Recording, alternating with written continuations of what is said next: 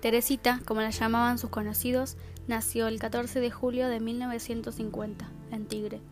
Su familia se mudó a Merlo Norte cuando ella era muy pequeña. Estudió en la escuela primaria número 14 y se recibió de maestra normal nacional en el Colegio Sagrado Corazón. Desde la adolescencia se interesó por la situación de las personas más humildes. Daba clases de catecismo en la iglesia Medalla Milagrosa y pertenecía al grupo de jóvenes que nucleaban al cura chingolo Eduardo Rodríguez. Junto a 225 chicos de barrios humildes de Merlo, participó en un campamento realizado en Córdoba por el padre Vila y el padre Chingolo. En ese campamento conoce a Roberto Castelli, su futuro compañero. Verónica Castelli, su hija, relata. Se conocieron militando en la juventud peronista. Ella era catequista. Él iba a ser cura. Por suerte se arrepintió. Si no, yo no estaría acá.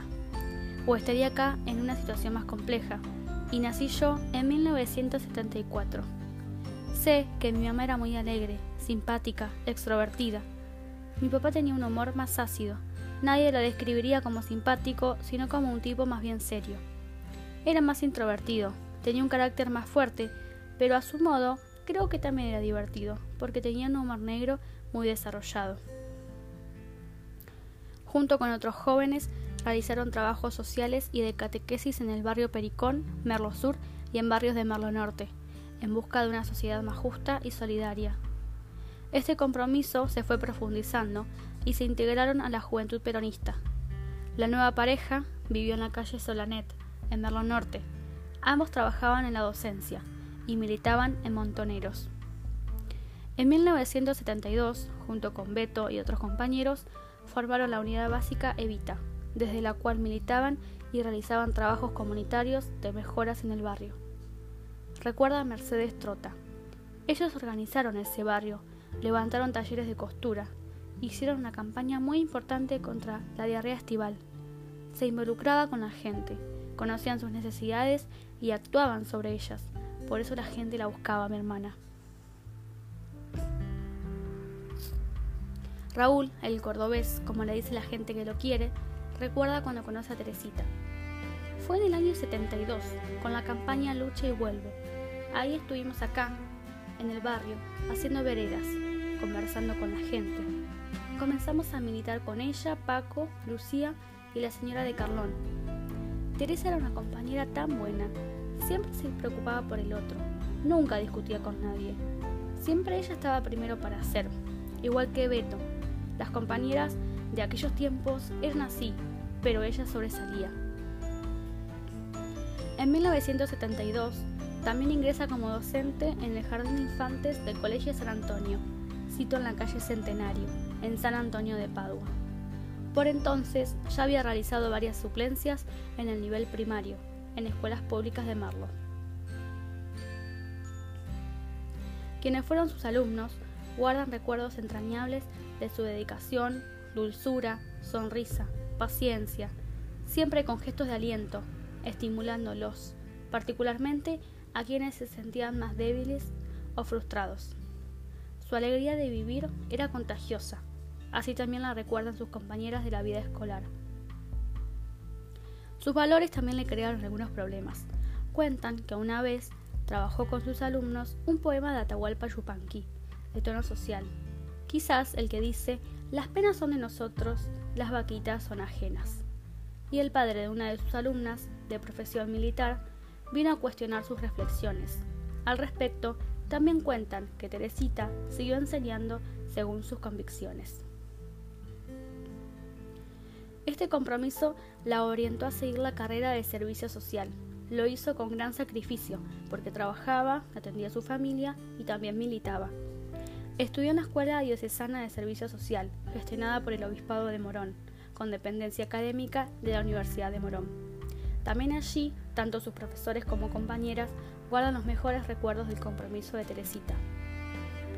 Recuerda Mercedes, cuando empiece a estudiar trabajo social, empieza a caer a mi casa cada personaje, una monja arrepentida, una chica de Santiago del Estero con un nene.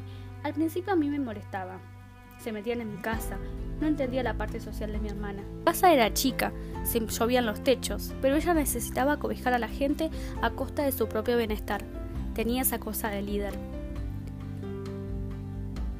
Cursó toda la carrera, presentó la tesis, aprobada en sus aspectos teóricos, que versaba sobre cultura popular y servicio social.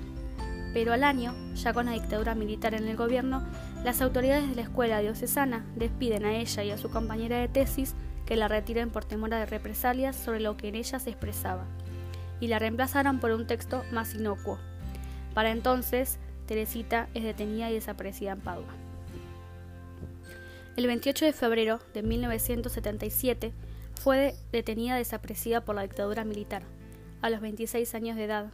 Estaba embarazada de 7 meses y tenía con su esposo Roberto Castelli, también detenido desaparecido ese día, una hija pequeña, María Victoria, de tan solo dos años y medio. Mi mamá estaba embarazada y fue secuestrada junto a mi papá el 28 de febrero de 1977.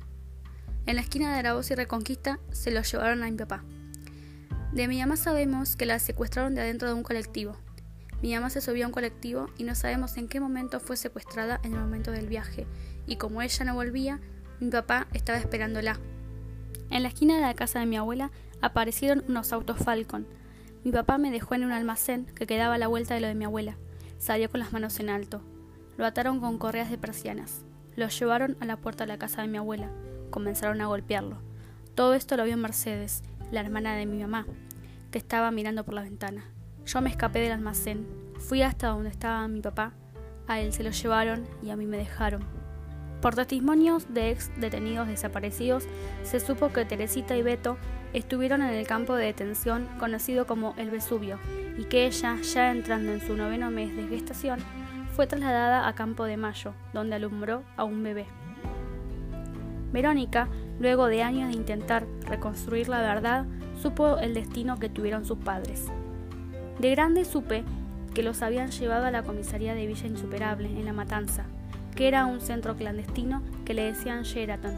Después de ahí, los llevaron al Vesubio, que es otro centro clandestino que queda en Autopista Richieri y Camino de Cintura, donde estuvieron con seguridad mi mamá hasta fines de abril, donde la trasladan al Hospital Militar de Campo de Mayo, al área de epidemiología, donde ocurrían partos clandestinos que eran asistidos por monjas, y mi papá queda detenido hasta el 15 de mayo, que es el momento en que liberan a Ana Di Salvo y su marido, que son los que me dan testimonio de la detención de mis padres en ese lugar. Ana Di Salvo, psicóloga y sobreviviente, junto a su compañero del centro clandestino El Vesubio, recuerda a Teresita. Como estaba embarazada la dejaban caminar, no tenía que estar todo el día en la cucha con una esposa atada a un gancho que había en el suelo, y ella caminaba por el pasillo de las dos habitaciones. Y algunas noches los guardias que venían a hablar con nosotras, ella pedía permiso para limpiar un poco la cocina, y el guardia le decía que sí que fuera. En ese momento ella podía hablar con él.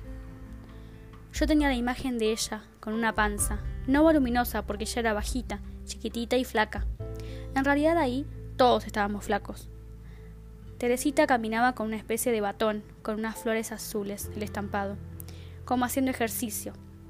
Alguna vez, creo que para Semana Santa, el domingo de Gloria, dejaron que los que tenían eh, sus esposos, compañeros, los trajeron a las cuchas.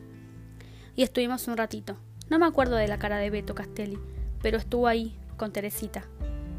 No era común que pudiéramos ver a los varones. Un día, una mano anónima deslizó por debajo de la puerta de la madre de Beto un librito confeccionado a mano. Hacía alrededor de dos meses que Atere y Beto habían sido secuestrados. Era la historia del patito feo, la familia reconoce la letra de Teresa y sus dibujos. El librito narraba la historia de un patito que se iba de su casa en búsqueda de aventuras, y le pasan muchas cosas, pero el patito vuelve a su casa. El mensaje para nosotros que Tere nos quiso dar era que teníamos que buscar a ese bebé. Para mí Tere hizo ese librito cuando nació Milagros, y alguien lo trajo a Merlo, dice Mercedes. Luego de una intensa y larga búsqueda por parte de su hermana, María Victoria, que milita en la agrupación Hijos de Capital Federal, esa niña, nacida en cautiverio, fue identificada como hija de María Teresa Trota y Roberto Castelli. El 25 de julio de 2008, la niña había sido dada en adopción por el movimiento familiar cristiano. Verónica creció como tantos otros hijos de detenidos desaparecidos dentro de una construcción alejada de la verdad. El recuerdo de mi mamá y mi papá lo tuve siempre. Yo sabía que a quienes les decía papá y mamá no eran mis padres. Yo no recordaba, porque fue muy traumático el secuestro de mi papá. Entonces lo que me habían dicho era que se habían ido de viaje y que iban a volver para mi cumpleaños de 15. Cuando iba a segundo grado, mi compañera de banco, de ese momento, que se llamaba Alejandra, me dijo si yo era tonta o qué, que era imposible que unos papás se fueran de viaje tanto tiempo, que era obvio que estaban muertos. Hablé con mi abuela materna y me contó que se los habían llevado los militares.